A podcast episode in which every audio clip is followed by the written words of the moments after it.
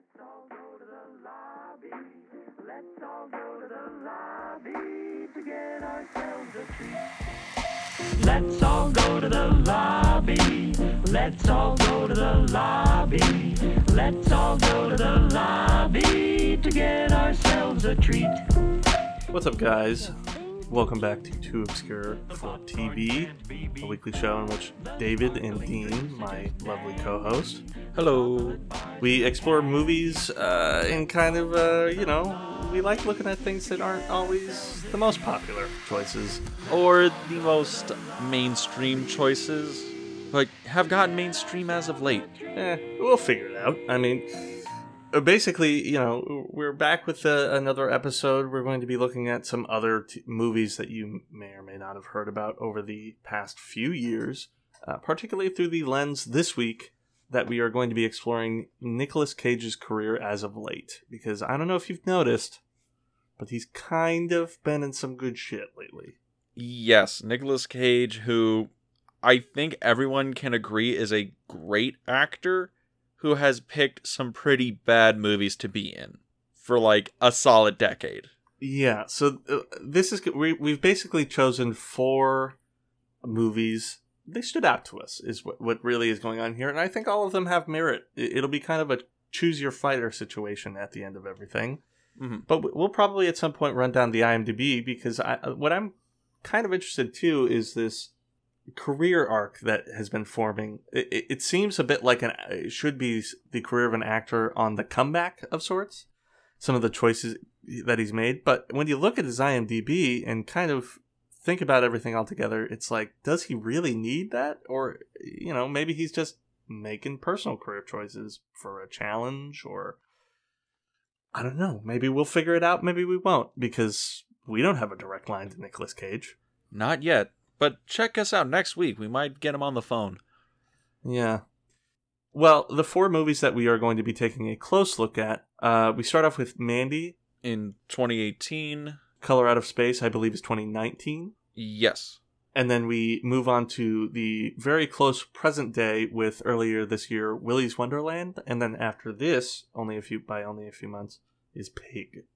Which is very interesting, because these are all drastically different films. Yeah. And he is portraying drastically different people. Yeah.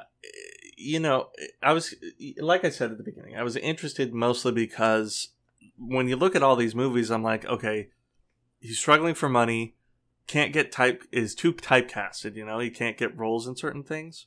Mm-hmm. Or the third, which I think is really my hypothesis that will survive all this, he genuinely just likes taking on projects that are interesting to him. I don't know. I would agree with that. I think Nick Cage at this point in his career can just do whatever he wants. I mean, granted, he did do a lot of movies because he had, like, money trouble with the IRS, because that's what happens when you buy a private island and forget to pay your taxes. Yeah, actually, run through that real quick, Dean, because you told me about this. I had no idea. Nick Cage got in trouble with the IRS, and what was the laundry list of things that Mr. Nicolas Cage wouldn't do his accounting books? Okay, so Nicolas Cage bought a private island. He bought 2 cobras and tried to write them off in his taxes as an acting aid. He also bought, I believe it was a prehistoric bear skull that he broke while playing pool with Sean Bean. Other than that, he owned, I don't know, like 3 or 4, like, McMansions. He also owned a castle in Bavaria, like a legitimate, like, 18th century castle. He owned it. And all these other things you would buy. He was also one of the few people I know of that owned a 9.2 copy or a 9.0 copy of Action Comics #1, which is the first appearance of Superman. Right. Which currently cost about $3 million. He also owned Detectives 27, first appearance of Batman, both of which were stolen from his home. I do remember that story. I remember you telling me that. To put it mildly, he blew a lot of money for a long time. And then, the taxman comes around and they're like, hey, you owe us like $6 million for back taxes. And that kind of meant that Cage had to sell some stuff, fix some stuff and also appear in a lot of movies that were probably not exactly great career choices, but paid well enough. Which is why you get him in stuff like The Runner or Dying of Light or Left Behind. Maybe that's even why you get him in the film Season of the Witch or Sorcerer's Apprentice or G-Force as a talking gerbil. Yeah. There's a few here, right? Oh my god, yeah. Like, if you run through his IMDb, like I said earlier, it basically goes from this moment where he's a movie star, like run-of-the-mill, he's starring in the blockbuster hits, that being what everybody knows him for, National Treasure. He was in Con Air, The Rock. Right. He won an Oscar for Leaving Las Vegas. He was a big movie star. Yeah, he is responsible for Ghost Rider. The original Marvel push that never really quite got off the ground. The one that stands out, aside from his really earlier things where he was a younger, more, interesting actor, as it were, because obviously when he was younger, he did certain things. Leaving Las Vegas. He is technically in Fast Times at Ridgemont High, something we have watched recently, which is interesting. This is a bit part. Raising Arizona is one that he's very well known for. Moonstruck. Exactly. There's some interesting stuff. Con Air and Face Off are cheese masterpieces. Wild at Heart's a David Lynch movie, people. But yeah, so Nicolas Cage had a very prosperous and pretty strong career as a serious actor for a long time. He gets in some money trouble. He starts appearing in some pretty bad movies just for the money. But the key here is Nicolas Cage does not collect a paycheck. He is a thespian, and he acts his ass off in all these movies. In every movie we mentioned, he is giving 110% effort in that film. He is not phoning it in. It's certainly interesting because, one thing I noticed in the four movies that are later in his career, more in the present, that I've really noticed, stark lack of dialogue. That's something that if we had to connect all these movies together and what they really are, that's what I've noticed most. Some of them are more stylistically done for that reason. One has no dialogue at all. And all of what it does is really get you to focus on Nick Cage as like a more physical and emotional actor than a line reader, which is what a lot of people, when they think of acting, think it requires. Yeah, hit my marks, read my lines, and leave the scene. But acting is a lot deeper than that. It's embodying a person. It's portraying emotion. It's digging into the mentality of another human being and trying to become that human being. Yeah. Well, so this was kind of also Dean's brainchild, right? Dean is quite fascinated with Nicolas Cage and recommended a couple of these movies on the list. Yeah. We both recently saw Pig, which is a fantastic film that happens, actually, to star Nicolas Cage in the main role. Frankly, we run the gambit in this group, and I think it's best if we just kind of let's do a little rundown of each, and then let's go chronologically through and try to follow what Nick and ourselves are getting out of each movie. So let's see here. We start off in 2018, like we said, with Mandy, which is Nick Cage and his girlfriend. I think it's never explicitly stated. They live out in the forests of Mountains. The Shadow Mountains out in the Mojave Desert. That's what it was.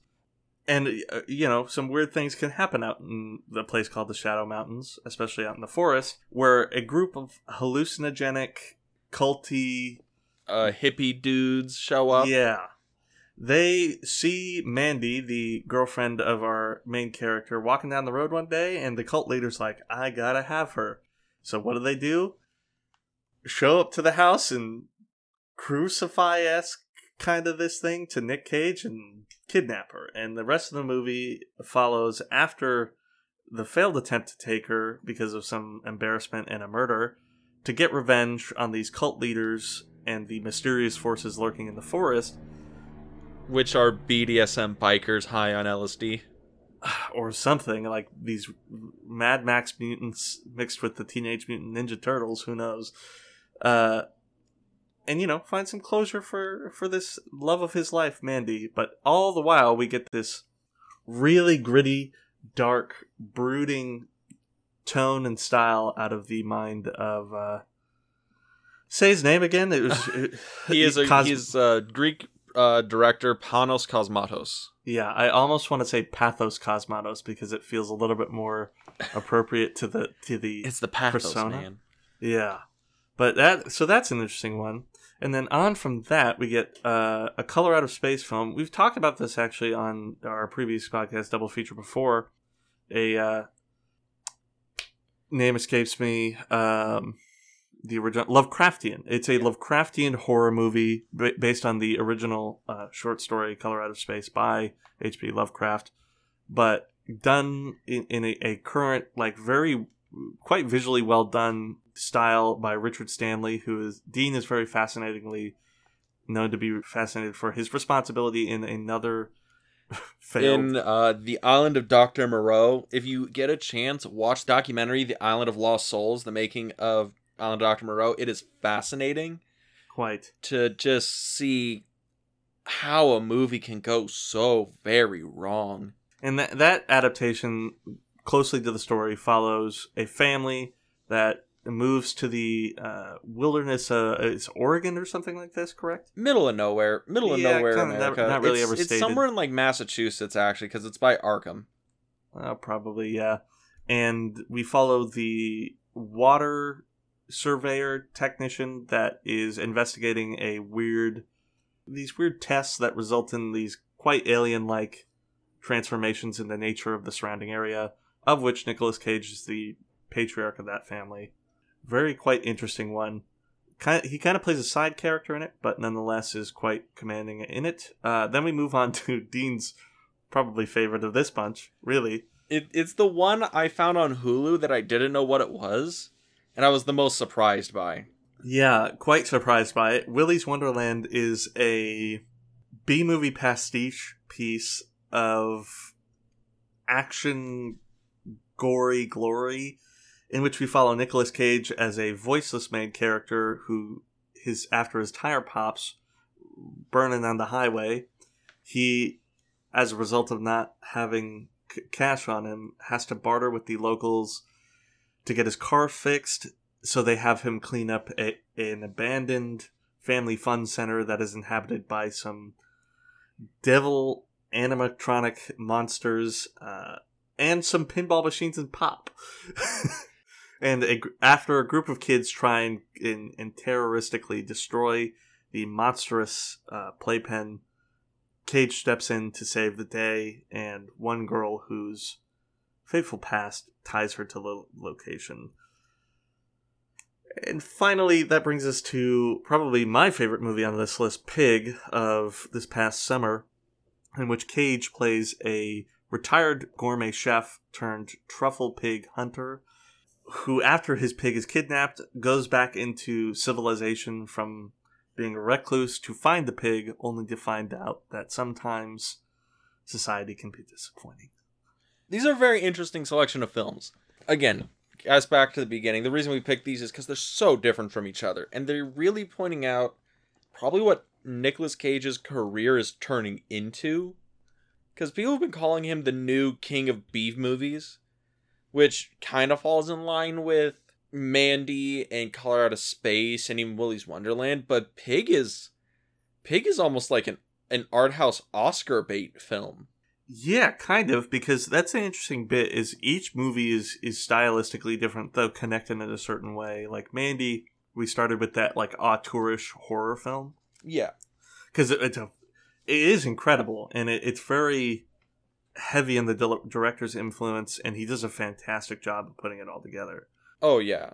Color Out of Space is similarly auteurish, though an adaptation, so it's a little bit of... while being an interpretation, at times feels like a love letter, kind of, to this piece of literature.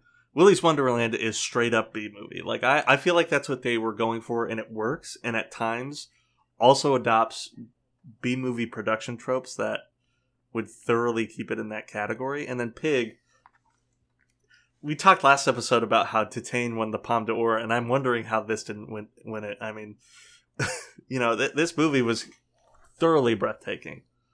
I watched that in the theater, and my brother who was with me, like, started to cry at the end. He needed a minute before he can leave the theater. Yeah. That movie is a gut punch of emotion. But, David, should we just get started talking about these movies in honest? Yeah, kind of, because the conversation will be a little bit, like, about the movies, but I want us to stay focused on the Cage himself. The Cage. And in Mandy, you know, he plays... Red. Yeah, Red, who is a pretty cagey character in himself, you know? At times quite endearing, which I think Nicolas Cage can take on, but just as well is hamming up and taking on this aggressive nature that I think Cage has deep inside him. Mm-hmm. All while being put through just, I mean, when I say the ringer, that's an understatement. Like, this is probably the most punishing story I've ever seen. Oh God, with all the rough shit he has to go through, nails through the hands, barbed wire in the face, crashing his car, it's the story of a guy turning into Jason Voorhees and seeking revenge on the Scooby-Doo gang. That's a cartoonish way to put it, but I think it's about pretty much what it is, because, you know, the whole story focuses, I think we discussed this before, on Cosmatos in an earlier film, that which is Beyond the Black Rainbow. Which I actually watched, and it's great. So yeah, that's interesting, because both movies focus on, like, this anti-psychedelic theme.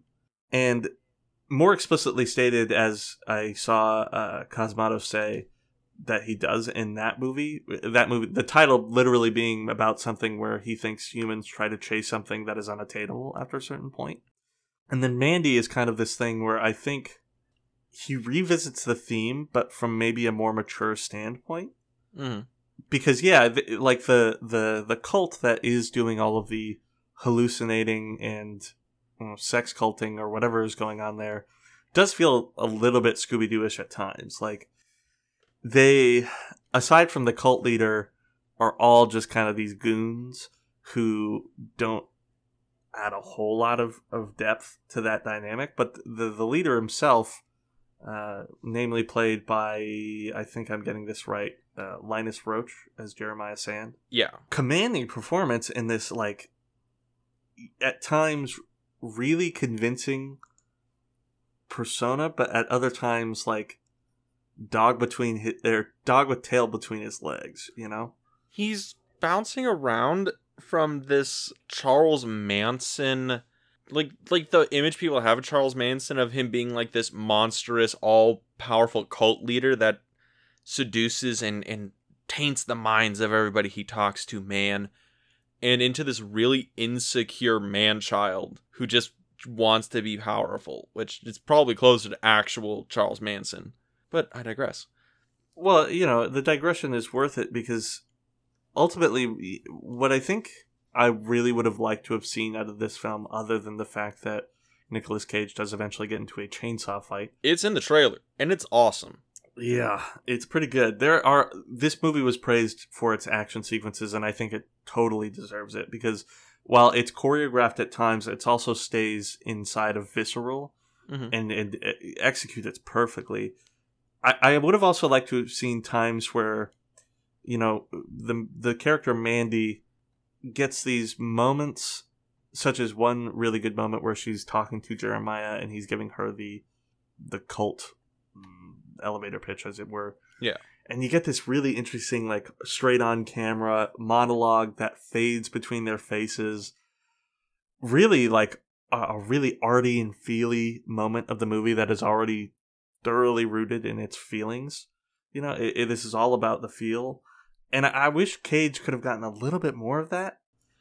Dude, one of the best performances in here of him, you know, getting into that emotion, that feel thing, is when he's in the bathroom with that bottle of vodka. I totally agree. Yeah. Okay, I guess this is the first point where we get to talk about Cage as an actor in earnest here, mm-hmm. because we have in this moment right after Mandy is killed, we have Red going into the bathroom. He pulls out a bottle of vodka, and he's just, like, powering this thing down, pouring it on his, like, barbed wire cut hands. He's in his underwear and, like, a t-shirt. And he's going through all these stages of grief, of anger, depression, like, this utter misery, all before our eyes in a single unbroken shot, and it's an unbroken shot where the camera never moves. It just holds. Yeah, kind of on this like Wes Anderson-esque wide, where like the you can see the boxiness of the room, and you're really just on that fourth wall, like clinging on like a fly. And Nick Cage is just performing to the audience, and there's not a line of dialogue, but you feel everything. It is fascinating. And, you know, maybe I'm eating my words a little bit, because there's a shot before even this where he sees the ashes of his lover's corpse whisk away in the wind, where I was like, okay, that's one of the most poetically sad shots I think I've ever seen in a movie. But then he goes back in and watches a commercial for the Cheddar Monster. Oh, yeah, the Cheddar Goblin. Yeah, the Cheddar Goblin. And then the bathroom scene happens, and I think there are a lot of moments like this where at first you're like, what the fuck is going on? And then there's a preceding scene where like, oh, okay, I see what's going on here. Because I was waiting for the catharsis to happen and him to break down into this rageful, like desperate, whatever you would want to call it, just break down into a mess. And it finally happened, barring I just wanted him to take that vodka bottle and just fucking smash it against the wall or something. I mean, you wanted that smash, right? Oh my god, they should. If they could have made him go further, I would have loved to have seen it. And it's more because I just wanted more of it. Honestly, that's the crazy part, because that is not a short sequence. It's like a couple minutes long, and it is so good. And that's the thing. That might be the acting height of this film, but it still goes on into this weird, trippy action horror thing. It almost reminded me of, like, this is, I guess, to parallel another actor who has got a career resurgence, this is like Nicolas Cage's John Wick. It's a revenge story, it's some action beats, Nicolas Cage lumbering around with like a crossbow, a chainsaw, and the coolest axe I have ever seen in cinema. Yeah, I could agree, because, you know, Keanu Reeves and Nicolas Cage have this like laid back, Californicated attitude to both of them. And maybe it is one of those things where like Keanu Reeves, being the more commercialized actor, goes for that. Though I know he took stabs at indie things along the way, and some of them were worth it. Nicolas Cage definitely feels like he would go more this route, ultimately. He's much more interested in visceral, aggressive roles, especially when they get to explore emotional depth like this. Because, you know, another shot that I think is one of the best in the movie is towards the end, after we get this, like, fabulistic descent into Nicolas Cage being the Knight of Darkness. Yeah. And descending into the Valley of the Shadow of, you know, whatever the fuck. When he's driving away at the end, and we get this like almost GoPro like wide of him staring back at Mandy, and he's like, it's a hallucination, probably, honestly, who knows at this point, because he like the final shot being that he drives off into the fucking, I think that's probably the abyssal layer, as they call it, right? Probably. And he has like this big shit-eating white grin, and he's covered in blood. Kind of. I didn't even read it as shit-eating grin. I read it as just like he's baffled that like her angelic presence is actually bestowing before his eyes. Like there was a bit of like actual. I could feel the character being like, "I'm glad I was able to do that for you, and that's how, like how I will define my life from now on." It was kind of really powerful. Oh no, it's a powerful scene, or it's like a powerful image. It's just one of those things where it's kind of goofy, because Nick Cage is just wide-eyed, giant grin on his face, and just a little goofy looking. Maybe, I don't know. I don't know about the grin. I don't see it as a grin, but you know, this is a movie about interpretation, certainly. So I'm willing to accept that was how you took it. Yeah, I mean, like Mandy is also a great film on its own, because it uses this really weird interpretation of like the hero's journey, and it's this fascinating deconstruction of that story arc, and it's a great movie, and it's visually beautiful, and the soundtrack is fantastic. And Nicolas Cage is like that cherry on top of the sundae that just ties everything together. Certainly. And you know, I think that's a good stepping off point to the next step of his career, where we get to Color Out of Space. Yeah. He's not the main character in this movie, but plays one of the top characters, or however you would put this in casting. One of the major characters. He's the dad. Yeah, it's the patriarch of the family, and the story And this is another one where we certainly get, well, we got an aggressive and emotionally deep Cage in Mandy. I think we get this, like, ability for Nicolas Cage to make you uncomfortable. Because it's supposed to do that. Like, he is going insane in Color Out of Space. And even at some point, completely deconstruction to something, some otherworldly spirit type thing. I don't know. He becomes the antagonist, like, halfway through because this color is just tainting him. And it's interesting because we get to see Nicolas Cage kind of playing a villain or a corrupted person who becomes the villain. Yeah, kind of a tragic villain maybe in a way, or if there's such a term, anti-villain, where he doesn't want to and the audience doesn't want him to slip further into madness. But it happens as anyways a result of the dark and brooding forces that occur in the story. Lovecraftian in that way, because, you know, the whole thing is about not having control over the universe, you know. But yeah, you know, this was one we watched a while ago and is kind of just a stepping stone in this career for me, because I was more fascinated by the what Cage was put through in the movie than actually what Cage did in the movie. Like, there were moments that were thoroughly compelling, such as when he kisses his demorphed, is a word I'll use, wife on the mouth. Yeah, when she's like an alien thing at that point, fused to their son. Or when he, like, teleports through the house at the end, chasing after the main character, who's, like, trying to hide from the color. Mm-hmm. But it's at least one of those things where I'm like, I wonder maybe what the approach was to get Nick into the movie. Nick, here I am on a first-name basis. Right. And then afterward, like, what Cage's goal was in doing the movie. Because this is, I think, another thing I'm trying to explore is, like, motivations for, you know, why actors take on these projects, right? Well, for this one, Richard Stanley had approached SpectreVision to do a 3-picture trilogy based on H.P. Lovecraft. And the first one in the series was going to be Color Out of Space. Elijah Wood had worked with Nicolas Cage on Mandy, because these are both SpectreVision films. So my assumption is Nicolas Cage was brought on because Nicolas Cage, even, you know, at this point, is still name value.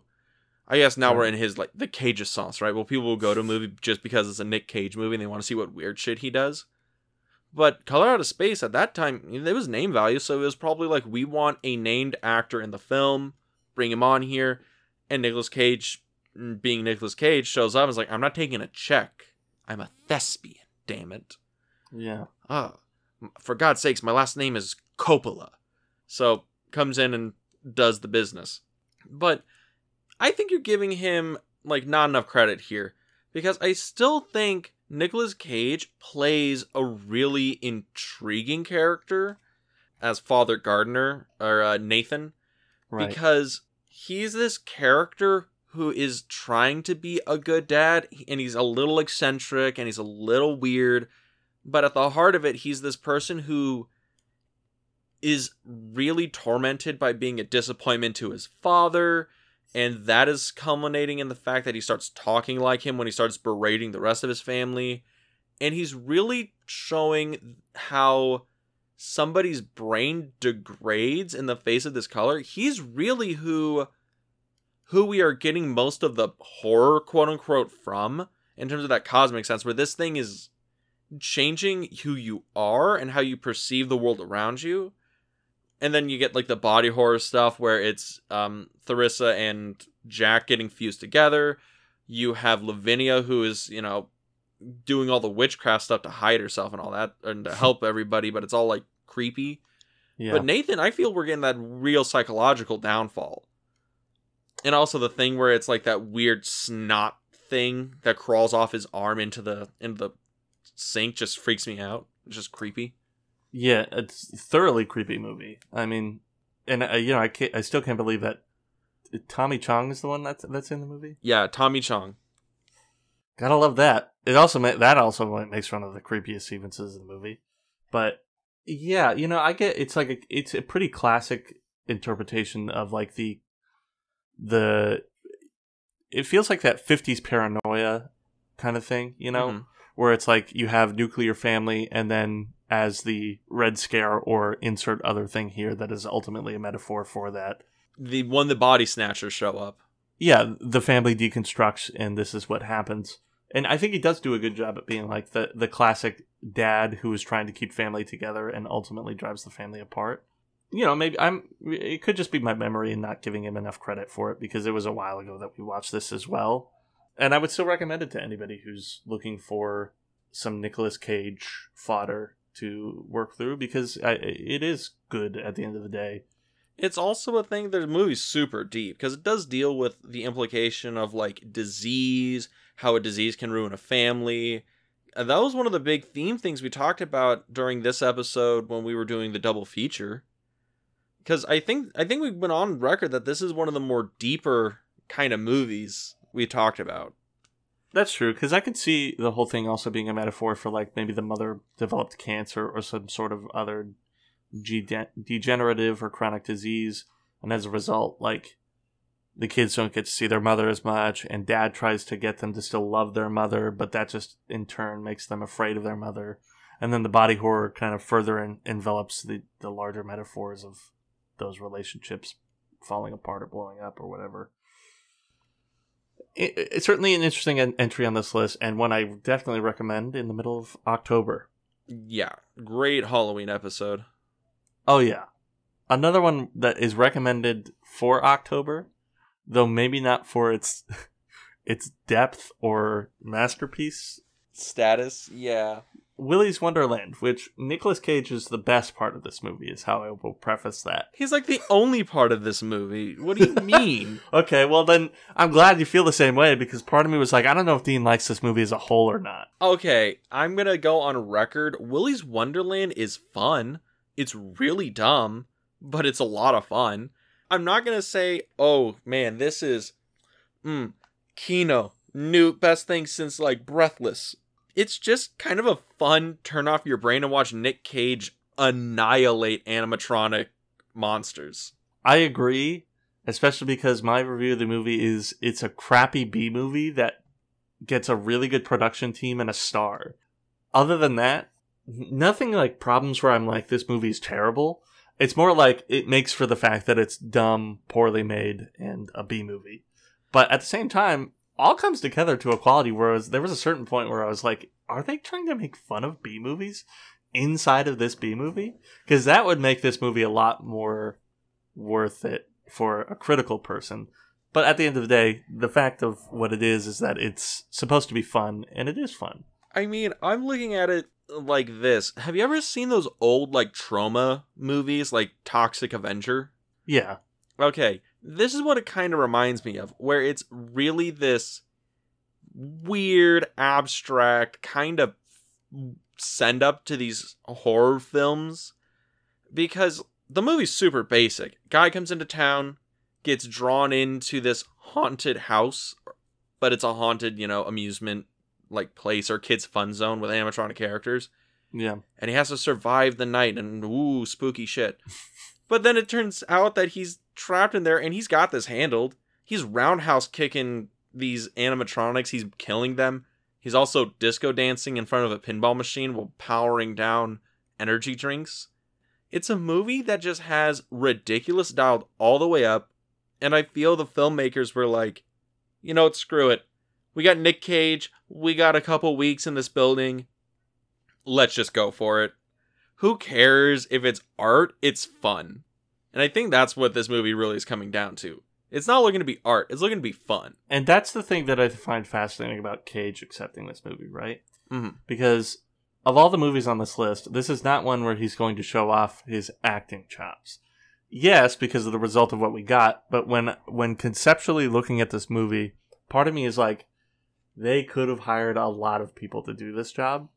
Another person who I think would have been perfect to do this movie is Dave Bautista, except Dave Bautista does not need to do this movie. Correct. Because he would have been like the perfect action-looking guy who could totally do the no lines, working totally with your body thing, and only through grunts and gasps after a cool sip of pop. But at the same time, it's like, I wonder then why... Like I said, Dave Bautista's probably out of the price point of the $5 million budget, so then it's like... Oh, when most Nick definitely. Cage, most fucking definitely. When this crosses his desk, what is he thinking? He is probably thinking that this seems like a really fun role or a challenging role, because when Nicolas Cage... Because I know this much. When Nick Cage accepted Willy's Wonderland, it was under the pretext that there was no lines. He wanted to do a film where he didn't have to do any lines, and he said he wanted to portray the film in a very German expressionistic sense. Interesting. Yeah, because apparently he's really into German expressionism, like Cabinet of Dr. Caligari or Nosferatu. He's really into that shit. That I don't doubt. It's more the idea that this is at all close to German expressionism. That's how he approached the role. I'm not saying he saw it in there. It's just Nick Cage approached it like that. And I mean, it kind of is interesting because he is playing a character with no dialogue. He's dialogue light in Mandy, but there's dialogue, there's lines, he is saying things. It's same with the film after this, Pig. It's not a lot of dialogue, but he's saying things. In this, it's zero. It's just him as a purely physical actor. Yeah. And this is much closer to like John Wick in terms of just he is beating the shit out of animatronics or beating the shit out of stuff.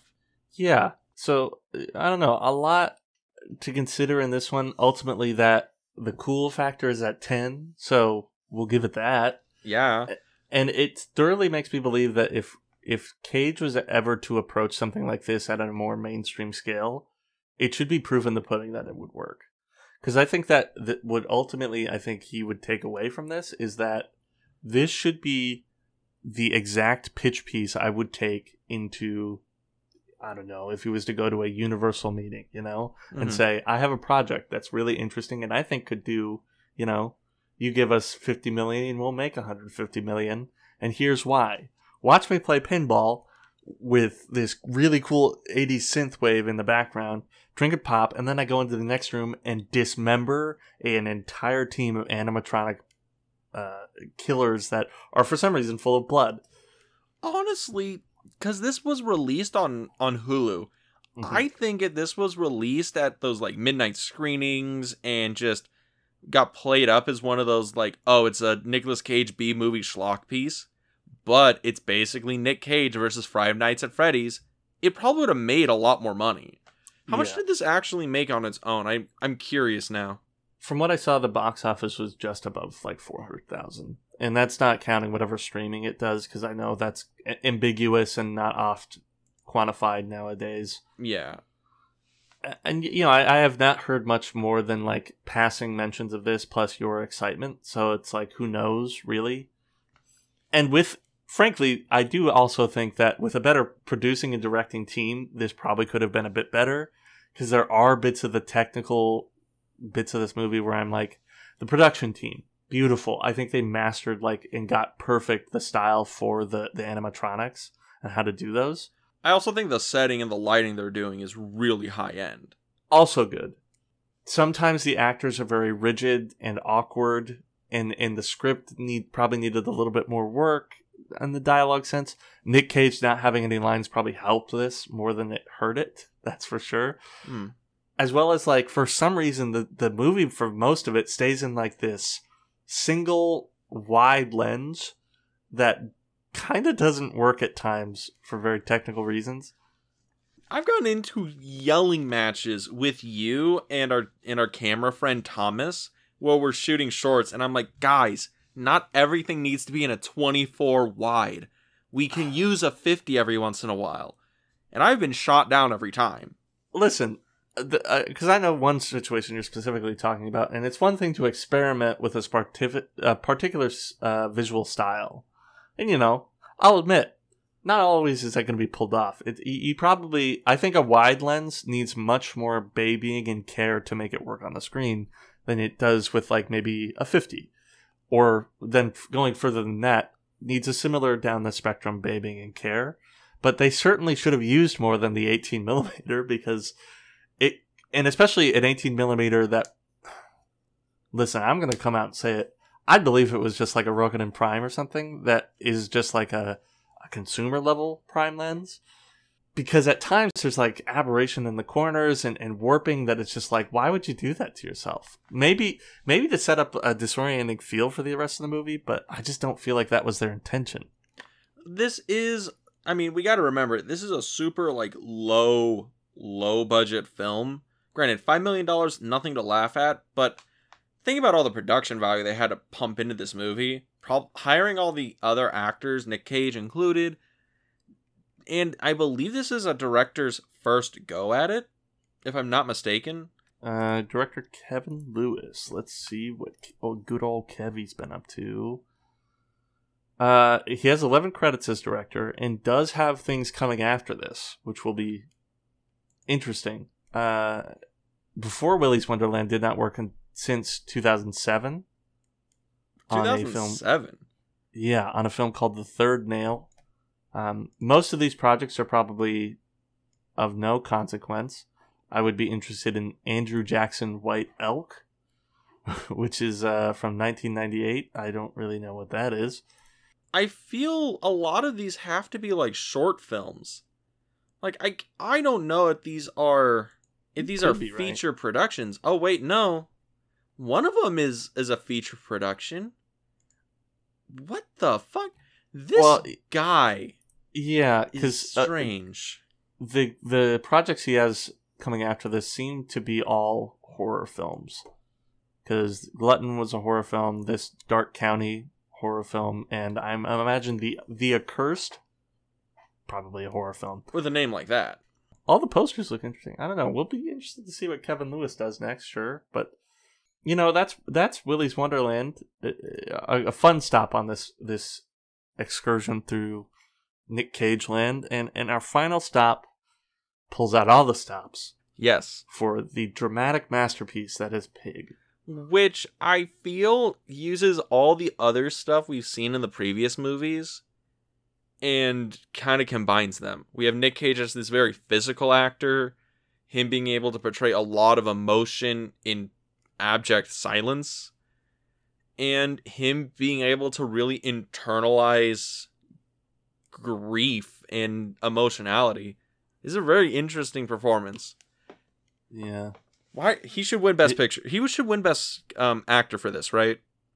Best Actor, absolutely. Yeah, because I could see why this wouldn't win something like a Best Picture necessarily, because kind of unfortunately to the detriment of the film, it's a little too short, you know? It's a cool 90 minutes, but I think giving it a little bit more room would help some people. Yeah. Especially when there are some really paced incredibly well scenes that would lend itself to a bit of a longer movie. You know, you say this in like voice control and body control are two things that are just triple A for Nick Cage in this movie, especially in a particular scene where yeah, he's come out of the wilderness and he looks like a madman, but he goes to the restaurant of a former protege who was even just like a pasta chef in his kitchen. So you would hardly remember this guy as the sous chef in any kitchen, but he like remembers him exactly and goes into this monologue, like dissecting the guy in this like boffo posh new wave luxury cuisine restaurant, and it's so good. Oh my god, because the monologue happens and the sound cutouts, the sound design in this movie is excellent in itself, but when that silence hits and it just gets you to focus in on Cage like the other character opposite him, oh my god. And it's one of those things where he's just telling him, he's like, what did you want to be? You didn't want to be this. You didn't want to be this guy who's doing all these weird fusion restaurants. You wanted to open up a pub. What happened to that dream? And he's like, no one wants pubs anymore. Come on, pubs aren't making money. People want this. People want this. And he's like, what was going to be your main dish? And he was like, corned beef and hash. God damn it. And he breaks down because it's this confrontation of like, you've given up your dreams for recognition. And that is the death of you as a human. And it's so just, Kino. Fucking art, dude. It's like the pointed aggression of Glengarry Glen Ross meets the silent calculation of the master. You know what I mean? It's so good. I don't know, man. But, you know, that film is dotted with these, like, really powerful moments in which we kind of just see this character focus in and break down repeatedly. And especially in that, like, the climactic scene of this film when we see Cage make a gourmet meal that he remembers specifically from the night of the antagonist and his wife going on a date that just about revived their relationship before some other things. I know I won't spoil this film too much because it's like... This is still in theaters, by the way. Oh, yeah, and you should go see it. You should absolutely go see it. Go see it right after we finish this. Why not? You don't have anything going on in your life. But, like, that and then that... Like, it takes that emotional depth that happened in the previous scene we talked about and puts it over here that just, like...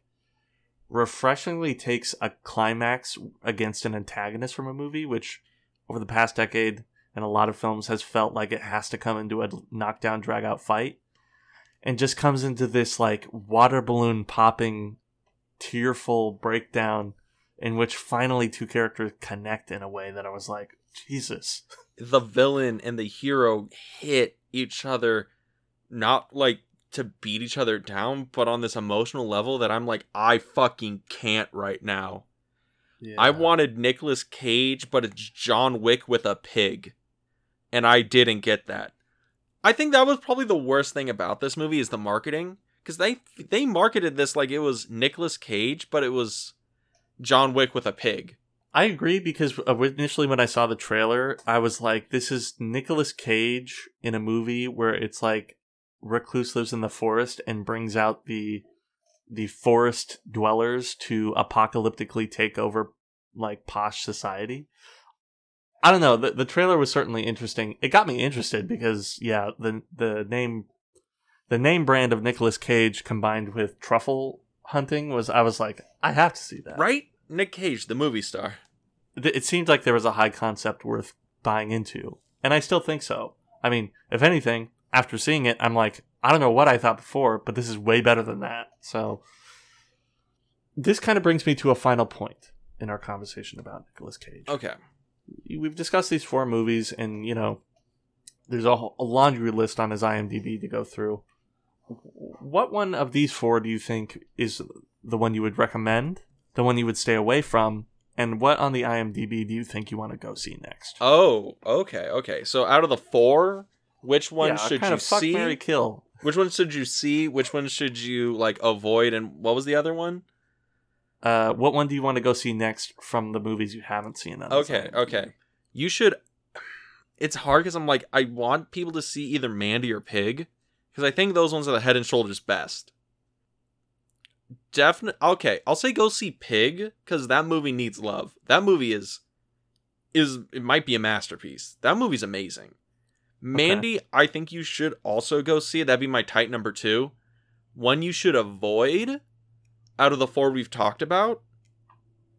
I'll probably avoid Willy's Wonderland. That one might actually just be a bad movie. That's just fun because of Nicolas Cage. But the movie that I really want to see that is on the IMDb Nicolas Cage thing has to be like something he's done like a long time ago. Probably Con Air, because I've never seen it. Oh my god. I've never seen Con Air. I have no idea what it's about except the line, give me the bunny. I have no idea what the context of that. I don't know what it is. I've never seen Con Air, so I'll probably seek that out. But what about you? Okay, real quick, my elevator pitch to convince you to see Con Air. Think of the ridiculous character he plays in Willy's Wonderland. Yes. Add some lines on top of it.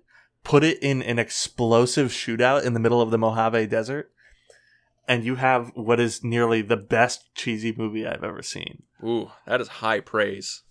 Check it out. I definitely agree that is one you should see. Now, I'm gonna think, you know, I could recommend Pig again. We're in the middle of October, and I also think that because of pacing problems, ultimately I can't deny this other movie. I'm going to recommend Mandy. Because I think that altogether is as close to a masterpiece auteur movie you're going to get nowadays. Like, Cosmatos or whatever the fuck. Cosmatos. You know, Galactus. Panos Cosmatos. You fuck. Yeah. Cool space name. Panos Cosmatos. The style and intention and vision come together in that movie in a way that's just undeniable. Oh, yeah. On top of Cage's incredible performance, I'm going to have to say stay away from Color Out of Space. Really? Willy's Wonderland still has that redeeming quality of being fun. And Color Out of Space might be the one where it's like you would go into it with a little bit of existential dread out of it and not with like the ultimate director's vision. Do I like it? Yeah. I love like the colorful motion graphics that you get in that movie that add to the feel. And I think overall, it's just that I think it's trying to do what Mandy does, but like just missing grabbing that bar. You know what I mean? Yeah, I can see that. I still think Color Out of Space is a great movie. Sure. But it's kind of like last week with our discussion about Titane, mm-hmm. where it's like this works for some people. For some people, it's just not going to work. I guess I can see that. That would be my thing. And I'm going to go see next out of the Nicolas Cage verse is I have never seen Bad Lieutenant, Port of Call, New Orleans, which is a Werner Herzog, like, I don't even know what you would call it, like exploitation crime film. There's a lot of coke in that movie. That's all I know about it. Yeah. So all I've heard about this movie is it's ridiculous but in a good way, like where it's apparently a good movie. And that there is a deus ex machina to fucking blow up all the rest of them. That just makes it even more ridiculous. I don't know. I'm interested. I'm interested in Werner Herzog. I'll go see that next. Okay. I'm down. It'll be interesting. I will be buying pre-sale tickets for whatever Nicolas Cage does next. That's for sure. But, yeah. I guess that gets us to the end here. Mr. David. Yeah, pretty much does. Again, we're trying out plenty of different things out on the show, and we might do these deep dives every now and again. We're like with Nicolas Cage, or I know Dean waiting on the tip of his tongue. He's about to say we have to do the David Lynch deep dive. Please, and, God, I want to do the David Lynch deep dive so bad. I've been obsessed with Twin Peaks for like weeks. Yeah, so I think it's going to be interesting to see what happens next. So next week, we're going to be looking at, continue along with our theme here in October of looking at horror movies. This is what everybody likes in October. You'd like to be scared because this is the time of the year when things start to get scary and time seems like it isn't infinite. Sure. So we're going to be looking at this film from a movement called the Folk Film Movement. And I've been thoroughly fascinated with this for a while. Dean is... certainly had his ear chewed off with my fascination about this. Yeah, you sure bring it up like every week. I'll be paid back in spades on that David Lynch retrospective, that's for sure.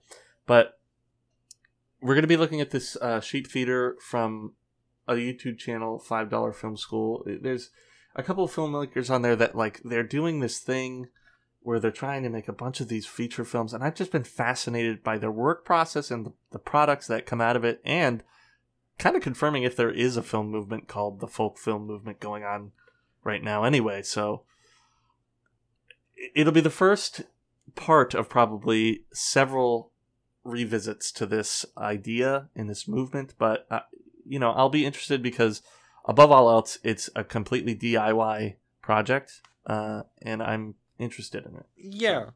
So. It reminds me of Mumblecore. I've seen nothing of the folk filmmakers, so I'll be interested to deep dive into this one. Well, that's just about it for the Too Obscure for TV podcast this week. If you would like to keep up with this podcast and some other stuff we do, you can find us on our anchor.fm link where we have Spotify, Google Podcasts, etc. Wherever you can find your podcasts, it's probably on there, as well as our YouTube channel, In the Frame, where we post this podcast and other podcasts that Dean is a part of. Dean, if you would like. Yeah, so the other two major podcasts that are on that channel that you can go and see are the Film Club podcast. That's the one that me and my girlfriend, Miss Boo, do, where we talk about nostalgia picks and kind of horror movies. They're a lot of fun, a very casual conversation. It sounds a lot like what you would hear if two people... we're talking about a movie and you overheard them in a bar.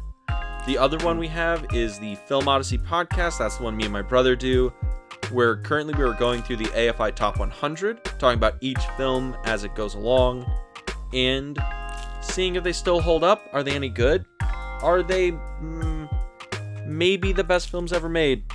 But it's a lot of fun, deep talk discussion. So come and check it out. We're big Randy fans over here. And other than that, you know, keep up with us wherever you find podcasts or on the YouTube channel. And can't wait to see you again next week for Sheep Theater. Dean, it was a pleasure. Peace. See ya.